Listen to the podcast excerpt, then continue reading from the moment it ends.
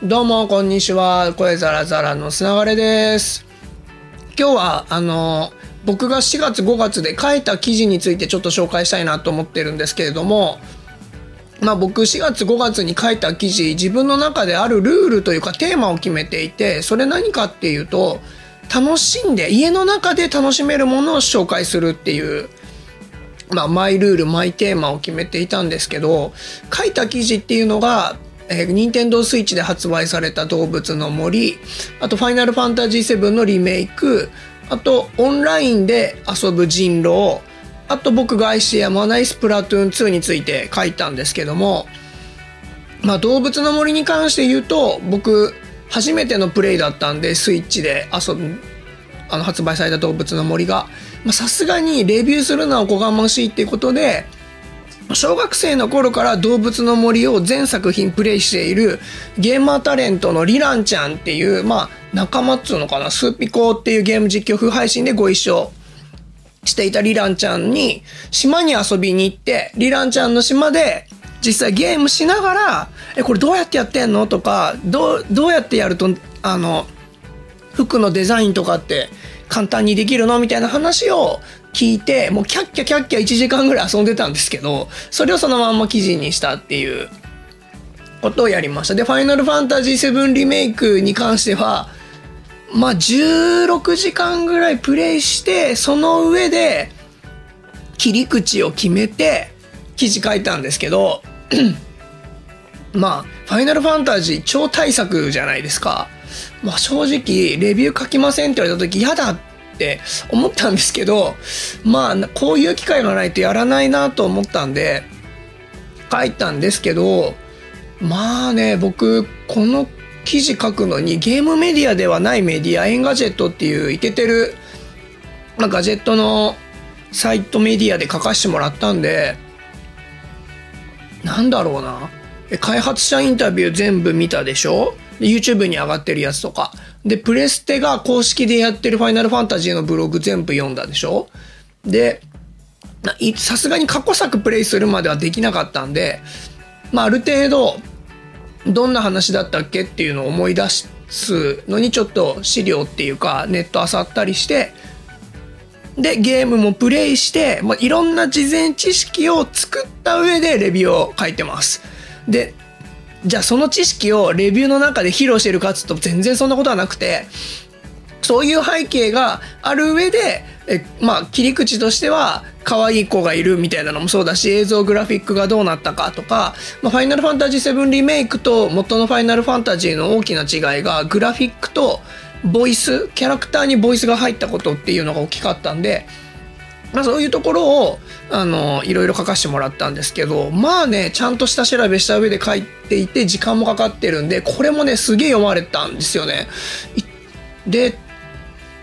なんかやっぱり同じことを思ってくれてた人もいてそういう人たちが反応してくれたり僕の記事見て買いましたって言ってくれた友達とかえー、あと全く知らない記事を普通に読んでくれた方が買ってくれたりとかしてこれはもう本当やってよかったなと思ったんですけど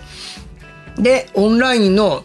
人狼ですよ。これは、 Zoom 飲みっていう、 Zoom とあのビデオ会議のアプリ使った飲み会が流行ってるっていう後に書いたんですけど、あの、絶対に飲み会だけだと飽きるだろうっていうことで、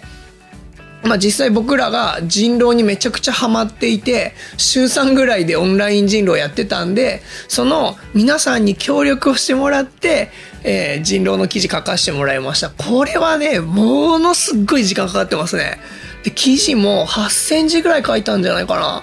あの、ゲームマスター用のテキストまで入れて、僕らが作った。で、動画まで入れて、で、さらに、人狼って何っていう話まで全部、これコピペじゃないですからね、ちゃんと自分の言葉で書いて、さらにそれを、あと、十何人で遊んだんで、十何人の人に確認していただいて、で、その時にまた議論が生まれるわけですよ。この説明の方がいいんじゃないかとか、人狼表記どうするとか、狼だけの方が人狼ゲームと、あの人狼っていう職業と区別がつかないよねみたいな話とかで、議論もして、1週間ぐらいかかったんじゃないかな。本当にガチで作るのに。でもおかげさまで、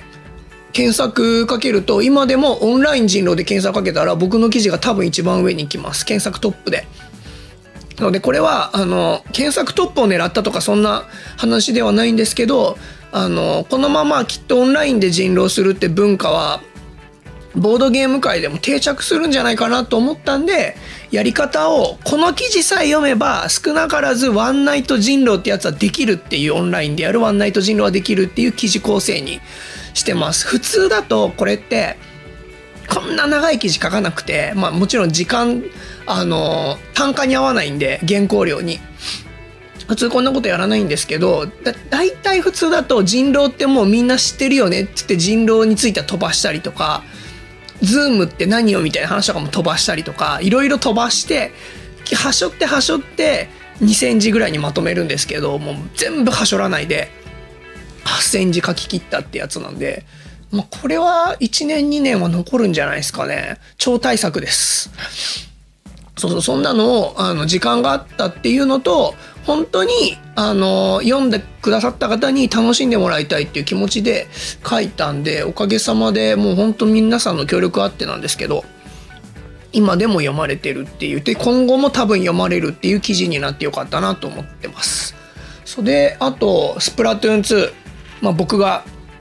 愛してやまないゲームなんですけど3年前のゲームなんでまあ、今更触れるのもどうかなっていうのもあったんですけどちょうどゴールデンウィーク期間中に無料プレイができるっていうのがあったんでそれについて触れながらスプラトゥーン2面白いよって記事を書かせてもらったんですけど当初の構成だと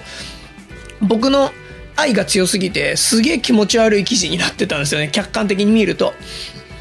なんであの全部取り除いて僕がスプラトゥーン2が好きっていうのは初めに少し触れる程度にしてゲームのルールを説明するっていう記事に変えました。でなんでそれに変えたかっていうとあのゲームメディア以外でスプラトゥーン2のプレイのルールなんて今更紹介するところ絶対ないのでちゃんとそれを丁寧に紹介するってことに意味があるなと思って。で狙ったのはあのスプラトゥーン2無料だから遊んでみようかなと思ったスイッチ持ってる人がどんなゲームなんだろうっていうのを改めて見た時にわかるっていう話とあとはスプラトゥーン2を持っていて僕みたいにいろいろこの期間あるんだからスプラトゥーン遊ぼうよっていう人がこの記事見といてって言って送ればなるほどスプラトゥーン2ってこういうゲームなんだねってことが分かるようなものを狙って実際そういう使い方をしてくれた人が僕の知らない人ですよ結構何人かはあのツイッター上でも確認できてほいっつってこの僕の記事を渡してるのをあよかった狙い通りでちゃんと使ってもらえたっていう嬉しい感じでもありましたけどね。そうそうそんなことを4月5月はやってましたなんでぶっちゃけて言うと原稿料に全く見合ってない仕事の仕方してるんですけどまあこういう自粛期間中だからこそできるってことでえ原稿料そっちのけでそういうことをやってましたね。まあ自粛期間っていうか、えっと、緊急事態宣言が昨日解除されたんで、今後どうなるかわかんないですけど、また時間ができれば、えっと、家の中で遊ぶゲーム、今後もね、当分当面はオンライン飲みもなくならないでしょうし会議とか取材とかはまだ全然 Zoom とか使ってやるんだと思うんで、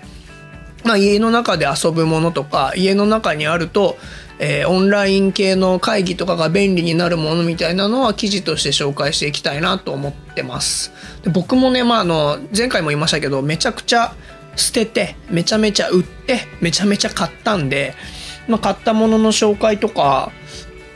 そういうのも含めてね、ちょっとやっていきたいなと思ってます。で、今後はなんか、あの、ポッドキャストもテーマを決めて、時間を決めて、えっと、やっていきたいな。テーマっていうのは、ま、その、その都度テーマ変えようと思ってるんですけども、今日で言うと記事の紹介とか、そう、あと時間をね、ちゃんと決めて、何、えっと、何曜日の何時とか、そういうのをちょっと決めてやろうかなっていうふうに思ってます。